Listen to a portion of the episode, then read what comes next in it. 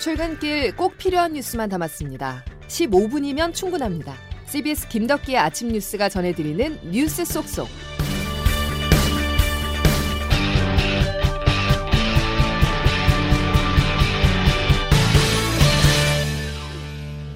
여러분 안녕하십니까? 7월 6일 김덕기 아침 뉴스입니다. 요즘 편의점에 가보셨습니까? 점심시간쯤엔 도시락이 품절됩니다. 점심값이 부담스러운 분들이 값싸게 한 끼를 해결하기 위해서 편의점 삼각김밥이나 도시락을 찾고 있는데요. 물가는 그야말로 고공행진 중입니다. 지난달 소비자 물가 상승률이 2000년대 들어서 처음으로 6%를 기록했는데요.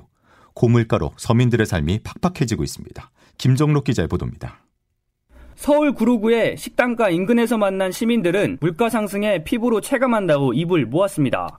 식당 음식 가격이 작년에 비해 크게 올라 부담스럽다는 겁니다.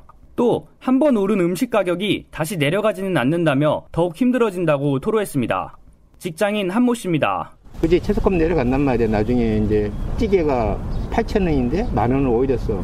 그럼 그때 가서 물가가 내려갔으니까 내리는 얘기지 안 내린다니까. 서민들이 굉장히 살기가 어렵게 만들어놨지. 집에서 음식을 조리해 먹는 시민들도 장바구니 물가 상승에 한숨이 늘었습니다. 식당을 운영하는 자영업자들도 시름이 깊어지기는 마찬가지입니다. 재료값이 오르는데 음식 가격은 큰 폭으로 올리기는 어렵기 때문입니다. 음식점 사장 A씨입니다. 500원. 정말 안 된다 그러는 거는 1000원을 올리는데 그럼 벌써 반응이 굉장히 저항이 오거든요, 손님. 고물가가 이어지는 상황에서 마땅한 대책도 나오지 않아 서민들의 시름은 한동안 지속될 것으로 보입니다. CBS 뉴스 김정록입니다. 숫자 6이 서민들의 어려운 현실을 다 보여주는 건 아닙니다. 피부에 와닿는 물가는 외환위기 때보다 더하면 더했지 덜하지 않은데요. 장규석 기자와 보다 더 자세히 알아보겠습니다. 장 기자. 네. 자, 물가를 끌어올린 주범 역시 기름값이죠. 네, 물가가 1년 전 같은 달에 비해서 6% 오른 기록은 지난 1998년 11월에 이어서 23년 7개월 만입니다. 예. 아, 이런 기록적 물가에 가장 큰 영향을 미친 건 말씀하신 대로 기름값입니다.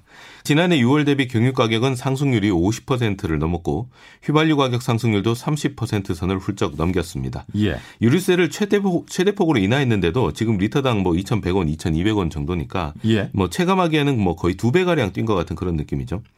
실제로 우리가 체감하는 물가, 이 생활 물가 지수는 7.4%였습니다. 전체 소비자 물가 상승률 6%보다 더 높게 나왔고요. 특히 그 봄 가뭄 등의 영향으로 밥상 물가가 크게 뛰었습니다.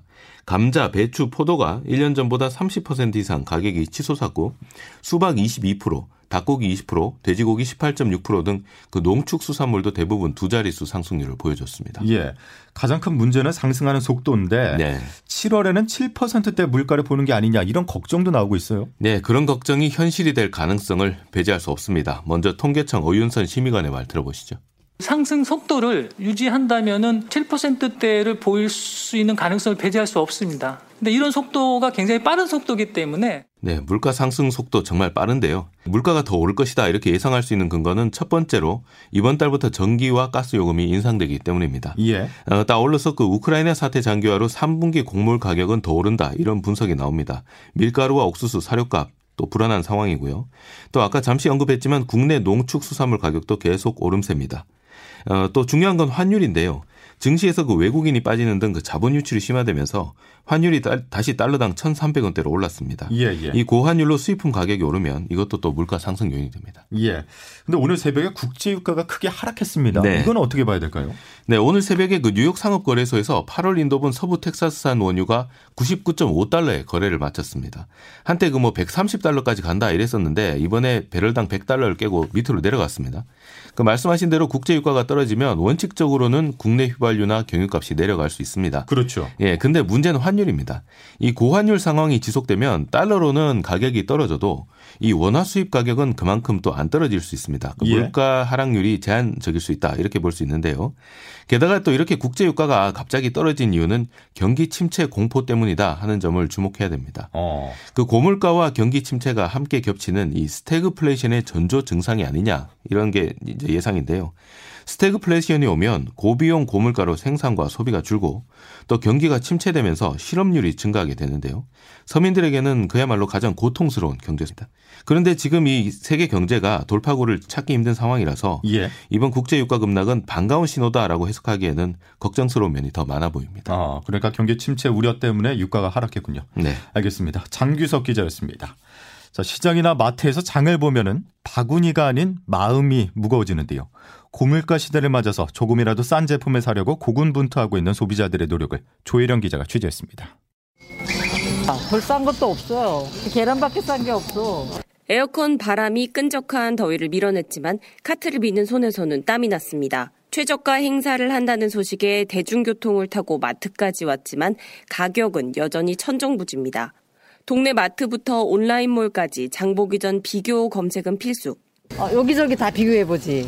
뭐 쿠팡도 비교해보고, 뭐 이 동네 다른 마켓도 비교해보고. 10원이라도 싼 제품을 찾아야 하는 주부는 이제 극한 직업이 됐습니다. 1.5배는 오른 것 같아. 가격은 비싸지고, 날은 덥고, 어, 외식하기는 부담이고, 되게 힘든 거지, 가정주부는. 아예 집에서 쌈 채소를 길러 채소값을 아끼기도 합니다. 마당 있어가지고 이제 야채 같은 거 거기서 길러요. 이게 바깥에서 사 먹으려면 비싼 야채 같은 거 있잖아요. 향신료 있는 그런 야채.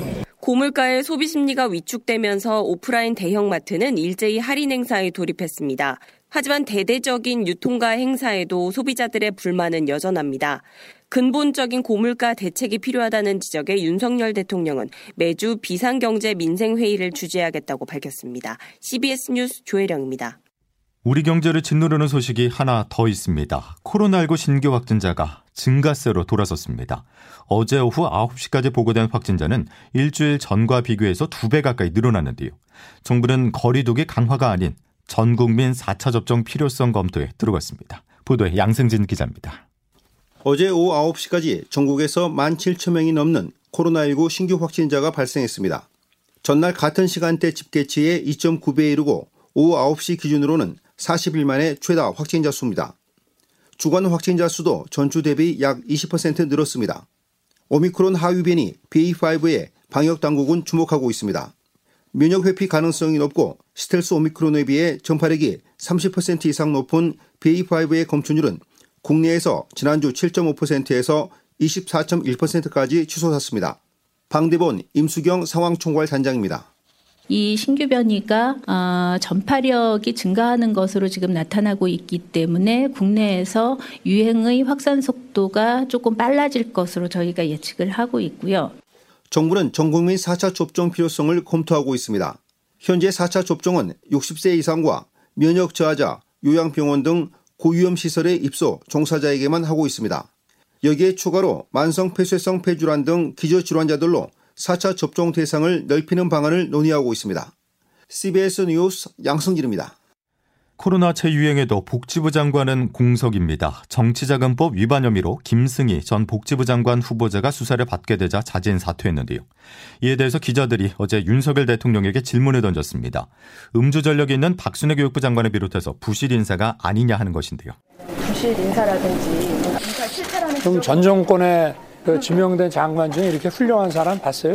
어, 또 다른 질문. 대통령님, 음. 저희 인사 취재를 하게 되면 가장 많이 듣는 말이 인사는 대통령이 책임을 진다 이 말인데. 그렇습니다. 지금 이 반복되는 문제들이 보다 사전에 충분히 검증 가능한 것들이 많았거든요. 인사... 다른 정권 때하고 한번 비교를 해보세요. 사람들의 가질이나 이런 것들.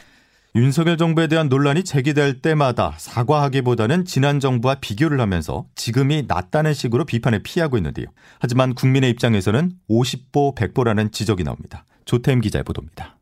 윤석열 대통령은 인사검증 실패 지적에 또 전 정권을 꺼내들었습니다. 김승희 후보자가 자진 사퇴한 데 이어 송홍열 공정거래위원장 후보자의 성희롱 발언이 논란이 되는 등 부실한 인사검증에 대한 지적이 나오고 있지만 전보다 낫다는 식의 화법으로 대처를 하고 있습니다.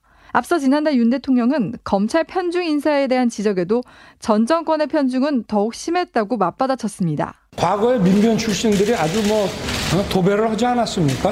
윤 대통령은 어제 음주운전 전력, 갑질 의혹을 사고 있는 박순애 교육부 장관의 임명장을 주면서 임명이 늦어진 원인을 언론과 야당 탓으로 돌리기도 했습니다.